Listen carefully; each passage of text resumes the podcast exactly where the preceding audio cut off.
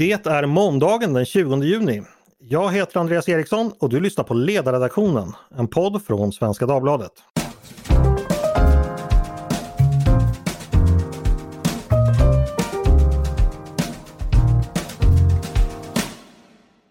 Varmt välkomna ska ni vara. Pensionerna har under våren varit en omdiskuterad politisk fråga. Ska de öka för vissa grupper eller för alla? Och hur ska det i så fall gå till?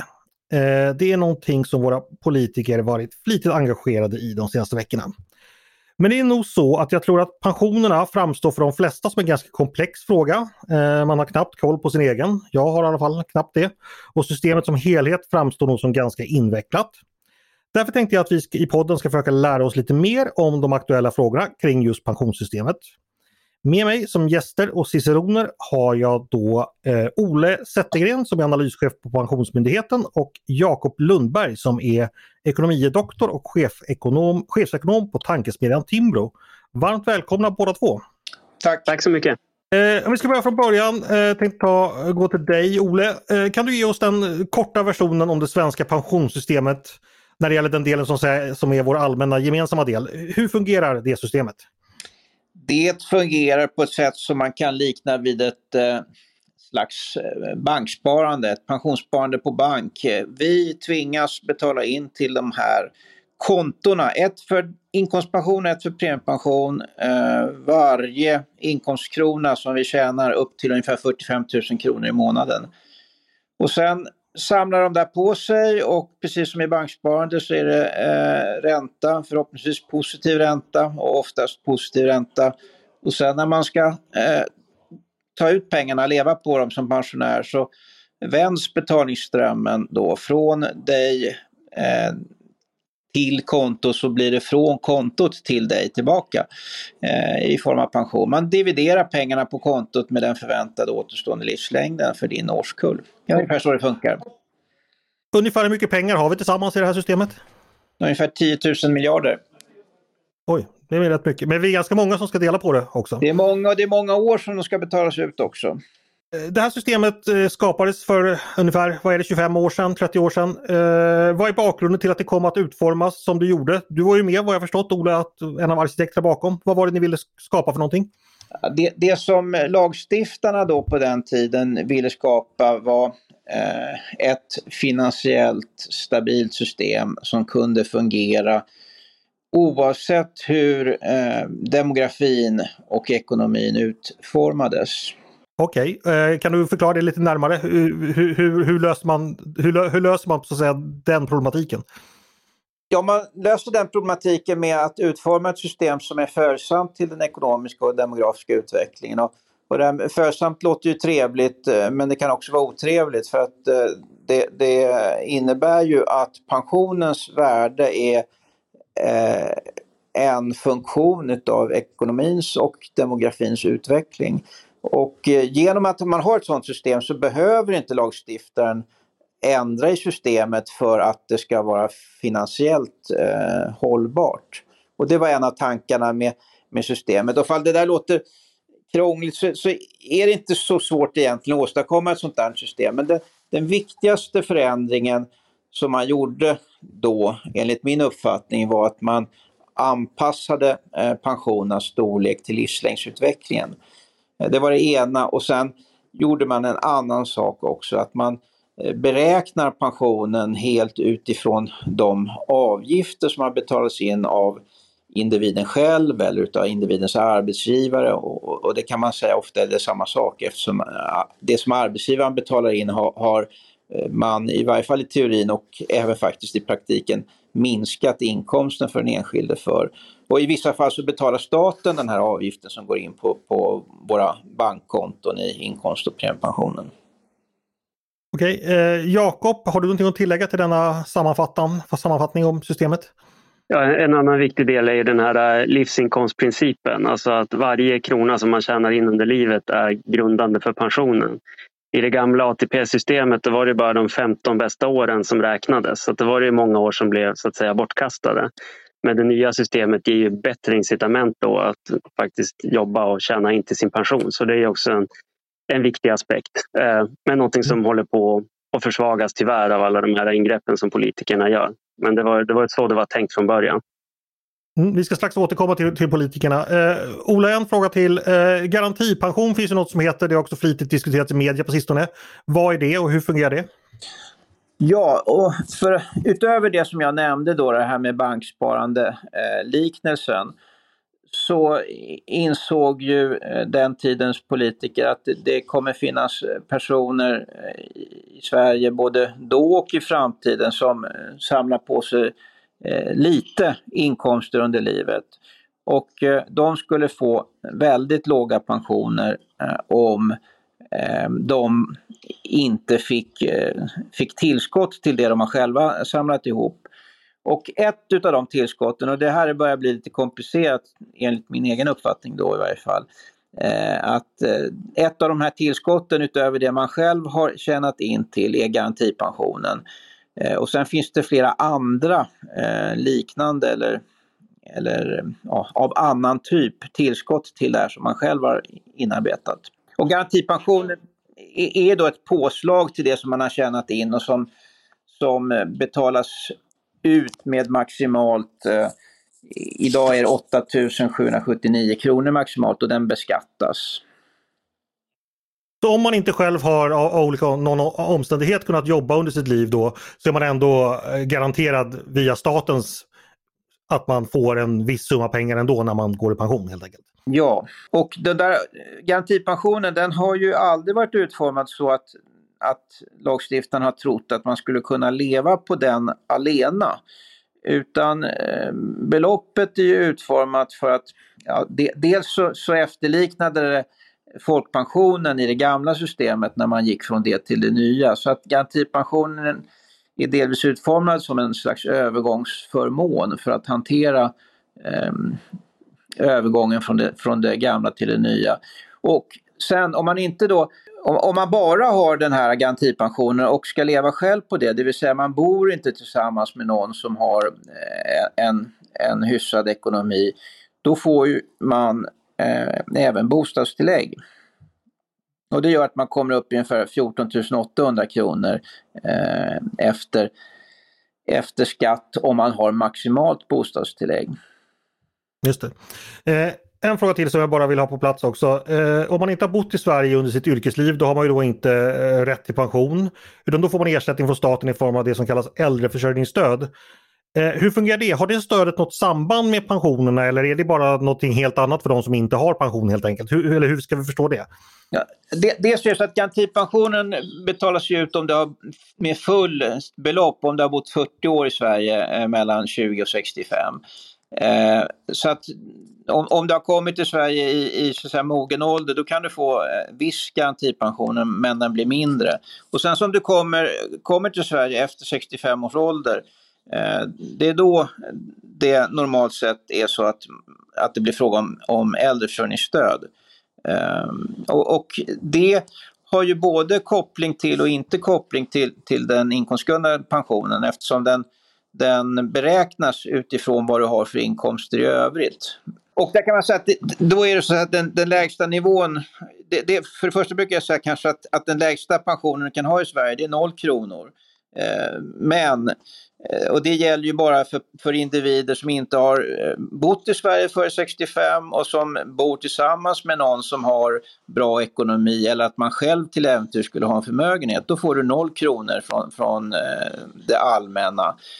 Eh, men det är en väldigt liten grupp som ser ut på det sättet och, och den minsta eh, nivån eh, på pensionen i Sverige är 6 181 kronor plus bostadskostnad. Och det är den skäliga levnadsnivån i äldreförsörjningsstödet, 6 181 kronor. Okej, så där finns ett samband däremellan när det gäller lägsta nivån? Så ja. Eh, vi ska gå vidare, gå till dig Jakob. Eh, fundera lite kring de här diskussionerna under våren då politikerna har lagt fram lite olika varianter på hur man, som de uttrycker det, pensionerna ska höjas. Kan du guida oss lite igenom, vad är det för förslag som har dykt upp? Om vi börjar med, med vad var det regeringssidan ville och vad, vad är det deras förslag nu, nu, nu, nu handlar om som man kommer lägga på riksdagens bord inom kort, som vi tror? Ja, allt började i höstas när Magdalena Andersson behövde Vänsterpartiets stöd för att tillträda som statsminister. Och då utlovade man den här tusenlappen till de fattigaste pensionärerna, det så kallade garantitillägget. Och det här har ju sedan eh, metamorfoserat i olika former och, och, nu verkar det som att man ska höja garantipensionen helt enkelt med tusen kronor eh, med stöd av Centerpartiet. Då. Eh, och samtidigt så har ju den, den, andra sidan också lagt förslag om höjd garantipension och höjt bostadstillägg då, som ska ge ungefär samma belopp, eh, ungefär 1000 kronor till, till de fattigaste pensionärerna som har bostadstillägg. Då. Eh, men den stora skillnaden är att högeroppositionen också sänker skatten lite grann, ungefär 200 kronor för alla pensionärer. Då. Eh, så att jag skulle säga att den ideologiska skillnaden här är att de högerpartierna minskar respektavståndet lite mindre. Alltså respektavståndet mellan den som har jobbat ett helt liv och den som inte har gjort det. Eh, men jag ser det som ja, beklagligt att båda parterna, alla partier egentligen, minskar respektavståndet även om man gör det i olika grad. Mm. Eh, Ole, Jakobs beskrivning eh, i sak, eh, stämmer det med din bild av hur de politiska förslagen har sett ut? Ja. Okej, då är vi överens om det. Eh, Ole, hur har dagens pensionärer det när det gäller sin ekonomiska standard? Eh, går det att kort säga någonting om det? Ja, eh, pensionärerna har 79 procent utav eh, hela befolkningens inkomststandard kan man säga. De lever på, mm. på den enligt våra beräkningar, 79 procent utav hur folk i övrigt har det. Och vad finns mer att säga om det? Är det ungefär som det är tänkt eller är det för mycket eller för lite? Finns det någonting att säga om det? Stämmer det med vad politikerna ville från början? Eh, och det, det, kanske är ett problem i att eh, lagstiftaren har inte varit särskilt tydlig med eh, hur man önskar att systemet ska leverera i, på det där måttet. Eh, det finns inget uttalat eh, när det gäller det. Men man kan eh, ändå ur lagstiftningen utläsa att man vill att pensionerna ska följa prisutvecklingen helst. Och, och, och, där har det faktiskt varit en något bättre utveckling än, än prisutvecklingen. Och i synnerhet om man tittar på pensionerna efter skatt, eftersom skatterna har sänkts. Eh, precis som för eh, löntagare så har skatterna sänkts. Så att utvecklingen för pensionärer, ganska överraskande kanske, har varit bättre än systemets eh, konstruktion är, är utformad för. Jag såg också någonstans att eh, pensionärernas ekonomiska situation då, jag tror var ni på, på myndigheten som hade mätt det från år 2000 hade förbättrats mer än det hade gjort för, för andra grupper. Känner du igen de siffrorna Ole? Jag, jag tror att det var Finanspolitiska rådets eh, siffror som ja, det var. Eh, hänvisar till. Men, men de ja. var inte överraskande för oss. Nej, okej. Okay. Eh, en annan sak som eh, eh, förekommer mycket i politiska diskussioner det är, ju, det är det här med pensionsgruppen. Eh, Jakob, kan du berätta vad, vad är det för någonting och varför är den viktig och vad är det man bråkar om där just nu? Ja, det var ju de borgerliga partierna tillsammans med Socialdemokraterna och med, med hjälp av Olle då, som konstruerade det här systemet på 90-talet. Och det handlar helt enkelt om att det är väldigt viktigt att pensionerna är robusta över tid. Det handlar om så långa tidsperspektiv, det handlar om så mycket pengar att det här är något som man ska kunna lita på. Pensionärerna ska kunna veta vad är det för förutsättningar, eh, hur mycket kan man förvänta sig på slutet? Och det här systemet mm. funkade ju väldigt bra fram tills för bara några år sedan. När man hade den här pensionsgruppen då som, som förvaltade den här överenskommelsen om att det ska vara ett robust system och det ska bero på livsinkomstprincipen, hur mycket pengar man har betalat in. Eh, men nu har det mer och mer blivit en, en valfråga och där man försöker vinna över pensionärsväljarna med, med överbudspolitik av olika slag. Eh, så det, det, är väldigt tråkigt att det här systemet nu håller på att eh, ja, försämras väldigt mycket. Men även fast man bara, bara så att säga rör eh, skatter och garantipensionsnivån, du tycker ändå det är så att man liksom går in och mixar med ett system som man har sagt att man inte ska göra? Ja, garantipensionen ingår ju i pensionsöverenskommelsen så det, det, hänger väl lite i luften nu vad, vad, vad, vad som är status för pensionsöverenskommelsen i och med att nu, nu finns det flera olika förslag här om, om höjd garantipension. Och det var ju därför som man sa från början att man skulle införa som ett garantitillägg och alltså inte som en del av garantipensionen i och med att då hävdade regeringen att man, man höll eh, pensionsöverenskommelsen. Eh, men nu verkar ju alla partier ha släppt även det så att vi får väl se vad, vad, vad, vad saker och ting landar med pensionsöverenskommelsen. Eh, men jag hoppas ju att den, den, kan, den kommer finnas kvar. Mm. För, för tanken bakom dagens system var ju som jag förstår då att ha ett system som så att säga, automatiskt finansierar sig utan att det krävs nya politiska beslut. Pengarna kommer in automatiskt och betalas ut i den mån det så att säga, är hållbart. Nu verkar ju politikerna vara väldigt intresserade av att själva gå in och mecka här. Eh, Olle, vad, vad, tänker du om detta eh, från er från myndighetens sida? Är det någonting du kan uttala dig om eller hur bedömer du läget så att säga när det gäller pensionsöverenskommelsens eh, förmåga att fortsätta finnas kvar? De, de förändringar som har skett här då utav mer strukturell eh, art var ju dels inkomstpensionstillägget för några år sedan och sen så eh, har då regeringsförslaget om garantipensionstillägg också varit en strukturförändring. Eh, och Pensionsmyndigheten har ju i sina remissvar på båda de här förslagen framfört eh, skarp, eh, tycker jag, kritik mot eh, vad det är för analys som ligger till grund för förslagen och även beskrivningen av vad man vill åstadkomma. Eh, och även då eh, huruvida man anser att principerna för pensionssystemet eh, ligger kvar eller om de har eh, övergetts när man gör de eh, förslagen och även inför dem när det gäller då inkomstpensionstillägget. Och, och därtill när det gäller just garantipensionstillägget så ansåg vi att om man vill göra den förändringen som som det förslaget innebar för pensionärerna så var det ett väldigt dåligt sätt att eh, gå tillväga på eftersom det kunde genomföras på ett betydligt enklare och för eh, människor i Sverige eh, mer begripligt eller i varje fall mindre obegripligt sätt än eh, förslaget var utformat som. Mm. Eh, kan du berätta lite mer om den här kritiken som ni, ni har framfört? Eh, jag, jag, förstod inte riktigt, vad, vad, vad, är det främst ni tar sikte på som ni tycker har, har blivit fel i de här, när, när politikerna har gått in och mixtrat? Kan du utveckla det lite? Nej, men, om lagstiftaren ju då i mitten på 90-talet inför ett pensionssystem som man anser ska följa vissa principer och argumentera för varför det är bra för samhället eh, och, bra för, eh, för de som lever i samhället. Eh, då, då tycker jag och myndigheten att man ska förklara, om man vill ändra på de principerna så bör man förklara varför och att man är tydlig med att man har då ändrat inställning till systemet. Annars så lever man i en slags logiskt vakuum. Eh, och det tycker jag blev följden utav inkomstpensionstillägget som var och är en väldigt eh, extremt märklig och konstig förmån. Eh, och i direkt strid med eh, intentionerna och funktionssätten i eh, pensionssystemet i övrigt. Så man har funktionssätt som står i strid med varandra inne i pensionssystemet och det, det är någonting som man det kan man leva med men, men varje person som tittar på det här och det är inte bara experter utan det är även pensionärer som, som ska leva med det här förstår ju inte varför systemet är utformat så som det är och vi har väldigt svårt att förklara det eftersom det är motsägelsefullt.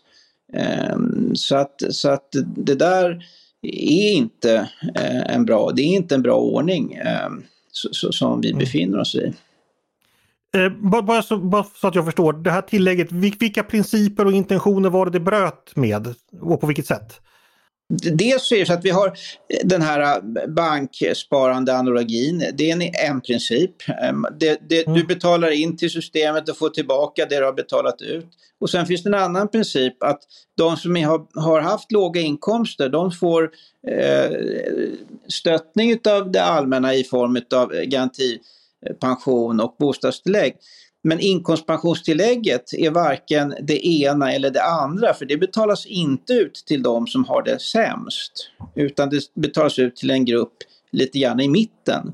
Mm. Och det, det, är en slags inkomstpolitik till pensionärer som inte vad jag förstår kan anses vara socialpolitiskt motiverad och det, det bryter mot det inkomstgrundade systemets principer och det bryter även mot principerna för grundskyddet. Mm.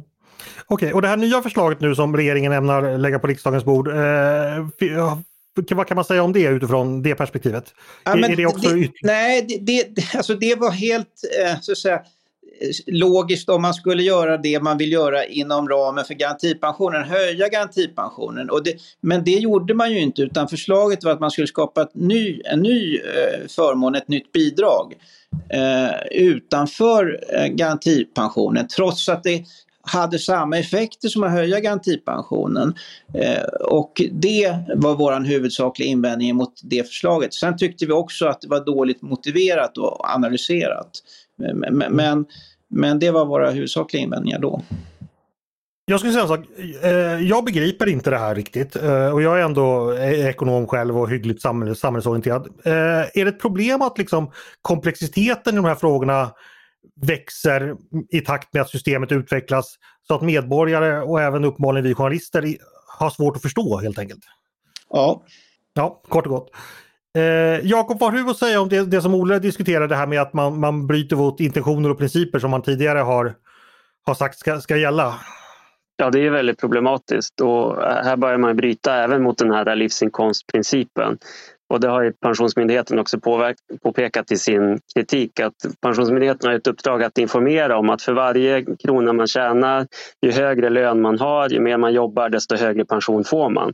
Eh, men det här riskerar ju att ändras nu. Redan med det här tidigare inkomstpensionstillägget så fanns det ju vissa inkomstintervall där man hade 100 procent i marginaleffekt vilket innebär att olika minskade bidrag åt upp allting av det man tjänade in extra till sin pension.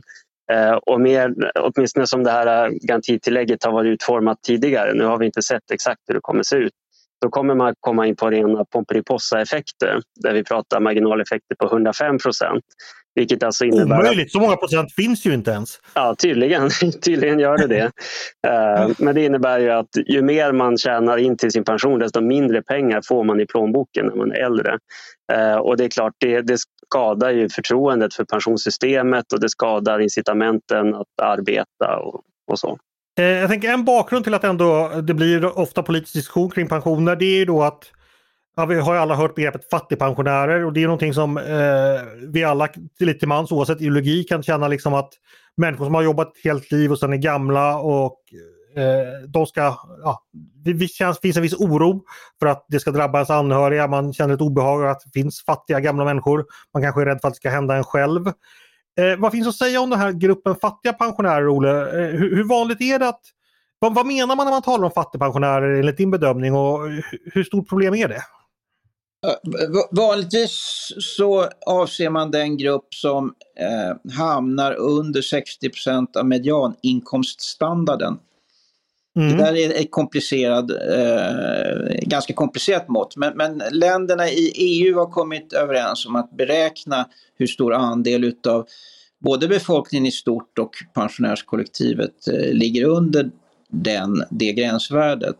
Och i Sverige så ligger nu senast eh, 13 procent utav pensionärerna under det här eh, gränsvärdet på omkring 13 000 kronor eh, netto efter skatt eh, per månad och 13,3 procent utav övriga befolkningen ligger under det här gränsvärdet. Mm. Eh, jag fuskade lite innan vårt samtal och tittade på eh, hur, hur den här gruppen såg ut och vad jag upptäckte då det var ju att eh, andelen så att säga med låg ekonomisk standard växer ju dramatiskt med ålder. Alltså i, innan 80 års ålder så är det väldigt ovanligt att vara så fattig medan man när vi kommer upp till mellan 90 och 95 års ålder så blir det väldigt vanligt. Eh, varför är det så? Det beror på att pensionerna indexeras med prisutvecklingen medan det här gränsvärdet växer i takt med inkomstutvecklingen. Och om man då har pension under lång tid så kommer pensionen som kanske var ganska okej när man gick i pension eh, efter 20 år med den samma pension och samma köpkraft men jämfört med eh, inkomstutvecklingen för de förvärvsaktiva så har den där blivit låg.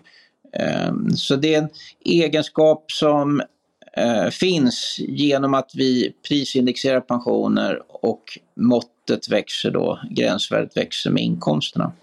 Eh, Jakob, vad tänker du den politiska frågan om fattigpensionärer och den gruppen? Eh, att politikerna vill eh, komma där och hjälpa kanske begripligt. Eh, gör man det, tycker du?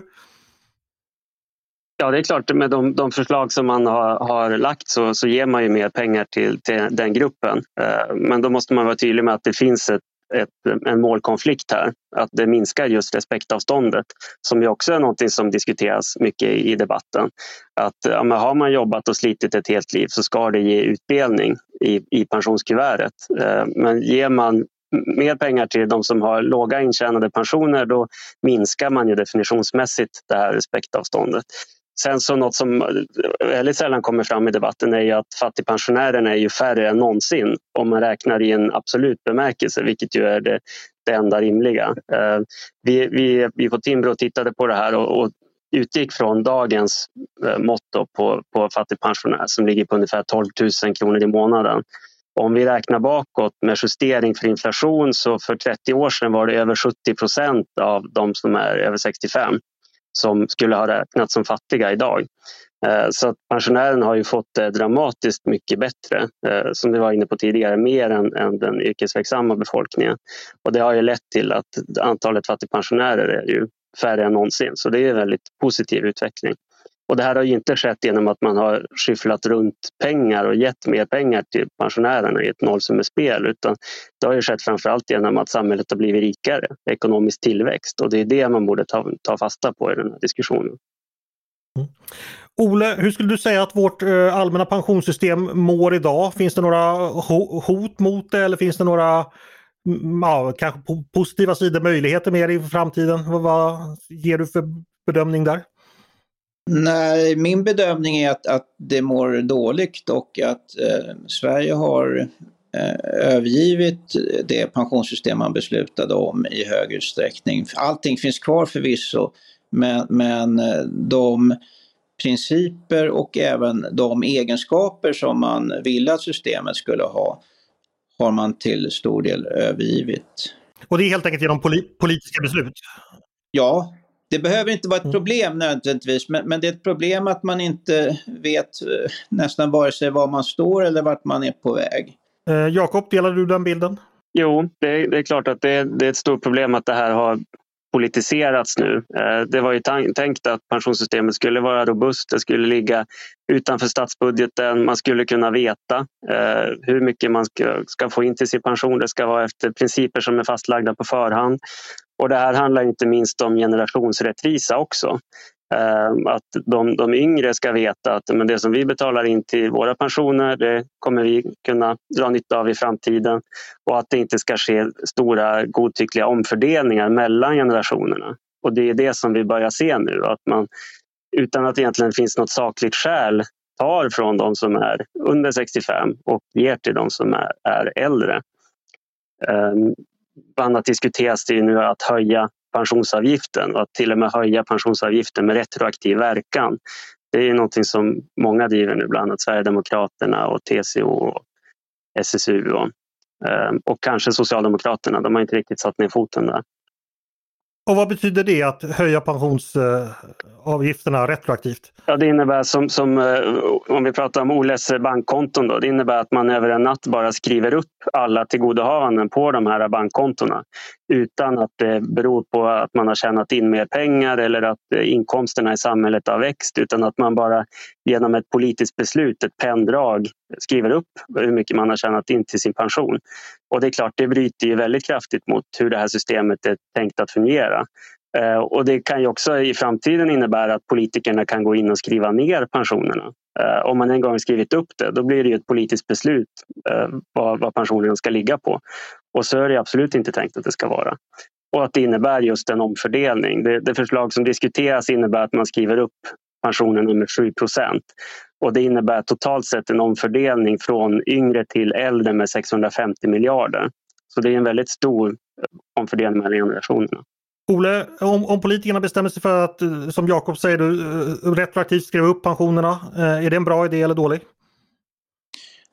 Vi, på Pensionsmyndigheten har vi inte tagit ställning till det. Eh, vi har inte, inte fått något sådant förslag på vårt bord och eh, innan vi får det så tror jag inte vi kommer att ha någon uppfattning om det. Okay. Hörrni, eh, ni, ni, som är kunniga till det här, finns det någonting kring pensionsfrågan som ni tycker ofta blir missförstått eller någonting som, som ofta missas av, av, av vi, när vi i media pratar om det eller till och med missas av politikerna när, när de diskuterar det som ni skulle vilja lyfta fram nu när ni så att säga har chansen. Eh, vad säger du Olle? En sak som jag ibland undrar om vi har eh, orsakat oss själva skada är att man pratar ofta om att man har arbetat ett helt liv och, och det skulle ha någonting med pensionen att göra.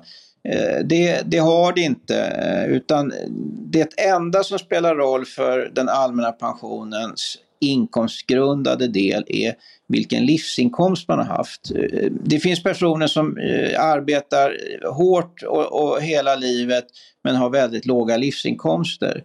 Eh, det är så att säga en skillnad. Eh, så, att det, det hur mycket man har slitit eh, spelar faktiskt, och tyvärr kanske, ingen roll. Vi, det finns samhället, staten kan inte mäta hur mycket människor har slitit. Eh, det enda som mäts är hur mycket man har tjänat och därmed betalat in till systemet. Eh, den där distinktionen tycker jag att man borde göra lite oftare. Jakob, är det någonting du skulle vilja lyfta fram som du tycker ibland missförstås?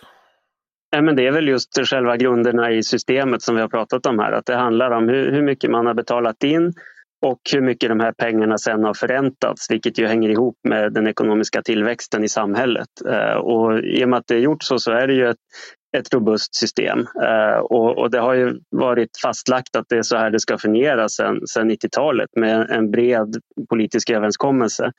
Eh, så att det, man kan inte hävda att det här är, är orättvist eller att, polit, eller att eh, pensionärerna är utlovade mer än så här utan de pensioner som betalas ut nu det är precis så som systemet är, är tänkt att fungera. Och pensionerna är som sagt högre än, än någonsin och, och har ju ökat mer än, än, än priserna också som Ola har varit inne på. En sista fråga till dig Olle. Du ju, låter ju ganska kritisk till hur då eh, pensionssystemet behandlas just nu. Eh, när du är ute och träffar, jag antar att du träffar politiker ibland och förklarar för dem, pratar. Vad får du för reaktioner? Eh, är det så att man eh, delar man inte din analys eller eh, kommer man in med andra värderingar eller ja, vad får du för svar helt enkelt? Min, min uppfattning, men det är, väl, det är en tolkning, är att de flesta politiker är rätt olyckliga över den situation man själv har försatt sig i. Och varför har man hamnat där då? Har du någon teori om det? Jo, därför att eh, politikers uppgift är inte att lösa våra problem utan det är att lösa sina egna problem. Och, och det egna problemet är att bli vald och återvald till riksdagen och det är det som har orsakat den här situationen. Mm. Ett dilemma som vi ju vet dyker upp på fler politikområden än pensionerna. Hörni, stort tack eh, Ole Zettergren och Jakob Lundberg för att ni ville komma hit till podden och prata med mig idag. Stort tack! Tack! Och tack till er som har lyssnat också på Ledarredaktionen, en podd från Svenska Dagbladet. Ni är varmt välkomna att höra av er till redaktionen med tankar och synpunkter på det vi har precis diskuterat. Eller om ni har idéer och förslag på saker vi borde ta upp i framtiden. Då är det bara att mejla till ledarsidan snabel svd.se. Dagens producent, han heter Jesper Sandström. Jag heter Andreas Eriksson och jag hoppas att vi hörs igen snart.